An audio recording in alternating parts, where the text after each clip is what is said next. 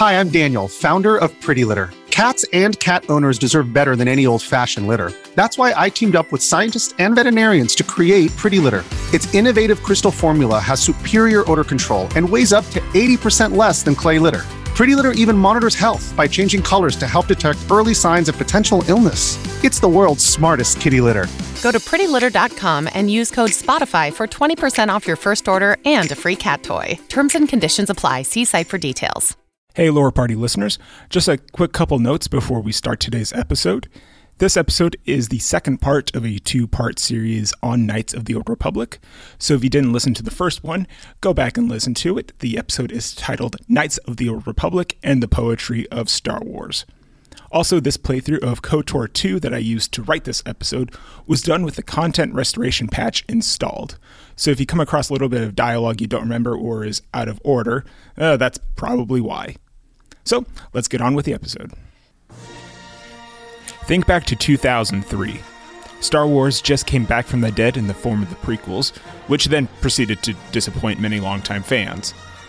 Luckily, LucasArts and BioWare came to the rescue with the first Knights of the Old Republic game. No annoying kids, Gungans, or midichlorians. Many critics called the game as being a more quote unquote authentic Star Wars experience than what the films were offering. However, at the end of the day, Video games are products and sequels need to be made. Many annual series like Assassin's Creed, Call of Duty, and Madden are just carbon copies of the previous game, but with minor tweaks and additions. Here comes Obsidian Entertainment, who were given little more than a year to make a new Knights of the Old Republic game. Critics and fans expected KOTOR 2, subtitled The Sith Lords, to follow in the same path as this first game, a journey to become a Jedi Knight in order to save the galaxy and have a fun adventure. What we got was a deconstruction of Star Wars tropes and makes the player question everything they think they know about Star Wars. All Star Wars media pretty much starts out the same way. It's usually some sort of big action scene or adventure scene of a previous adventure our characters were on, and it somehow ties into the main plot. It sets the tone of the story. Knights of the Old Republic 2 starts out with your player character, called the Exile, emerging out of a bacta tank alone and confused. People who appear to be your crewmates are also in bacta tanks, dead from a battle we never see. You stumble around the space station, pulling up data logs and holographic recordings, trying to piece together where you are and how you got there and where to go next. The only enemies you come across are handfuls of automated sentry droids that are defeated in only a few hits or a quick blast from force powers. The Exile, unlike Revan from the previous games, starts the game out as a Jedi, but it's not the power fantasy we come to expect from being a Jedi. The handful of surviving characters you meet on the station either don't believe you or don't respect you.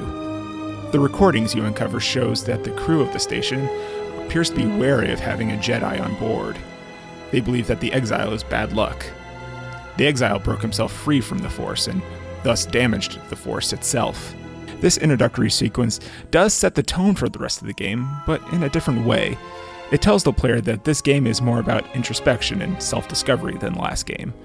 It's a quieter game, more lonely, stranger. You come across a woman named Kreia on the station. She, like you, is also a Jedi, but unlike any we've ever seen before in Star Wars. Her face is half hidden. She speaks in riddles, sees with the Force, but not her eyes. Her character sheet, which typically shows a character's stats and foresight affiliations, remains frustratingly neutral. She wants to be a mentor to you, but is also cruel and cold. Throughout the game, Kreia acts as the main questioner of Star Wars tropes. She questions the purity of the Jedi Order. Their inaction during the Mandalorian Wars caused the creation of Darth Revan and Malak, and thus caused the deaths of millions. Does this count as caution, fear, or cruelty among the Jedi Order? The Order banished the exile for following Revan during those wars. What gave them the power to act in such a judgmental way? Kreia also questions the role and existence of the Force itself. In the last episode, I talked about how Star Wars frequently repeats itself. But what if instead of this mantra being a clever writing trick for filmmakers, is instead how the Force is just supposed to work? Does the Force have a will of its own? And if so, is it for the greater good? Should people be able to decide what's best for themselves? Does the Force serve the Jedi, or do the Jedi serve the Force? Should have the exile have been given the choice to break away from the Force without punishment or regret? What is a Jedi without the Force? Kreia makes us question all of these beliefs that Star Wars fans hold dear. These questions culminate in a scene in which the exile confronts the Jedi Council on Dantooine. The Council does not see the exile as a Jedi with great potential for good. All they can see in the exile is pain, suffering, and the potential death of the Force itself. I said I was going to talk about the Vietnam War a bit in this episode, and this scene is why. It's a shamefully common trait in the real world that veterans are quickly cast aside once their time in the service is up. They are asked to do and see unspeakable things, while their commanders are frequently hidden away and safe, both from the violence itself and also its consequences. For reasons I won't get into, I can't help but to see this scene through a Vietnam lens, but it can also apply to most wars. Did you never wonder how Revan corrupted so many of the Jedi, so much of the Republic, so quickly? The Mandalorian Wars were a series of massacres that masked another war, a war of conversion, culminating in a final atrocity that no Jedi could walk away from, save one. And that is what I sought to understand. How one could turn away from such power, give up the Force, and still live. But I see what happened now. It is because you were afraid. As you would pass judgment on her, I have come to pass judgment on you all. Do you wish to feel the teachings born of the Mandalorian Wars? Of all wars, of all tragedies that scream across the galaxy? Let me show you, you who have forever seen the galaxy through the Force. See it through the eyes of the exile.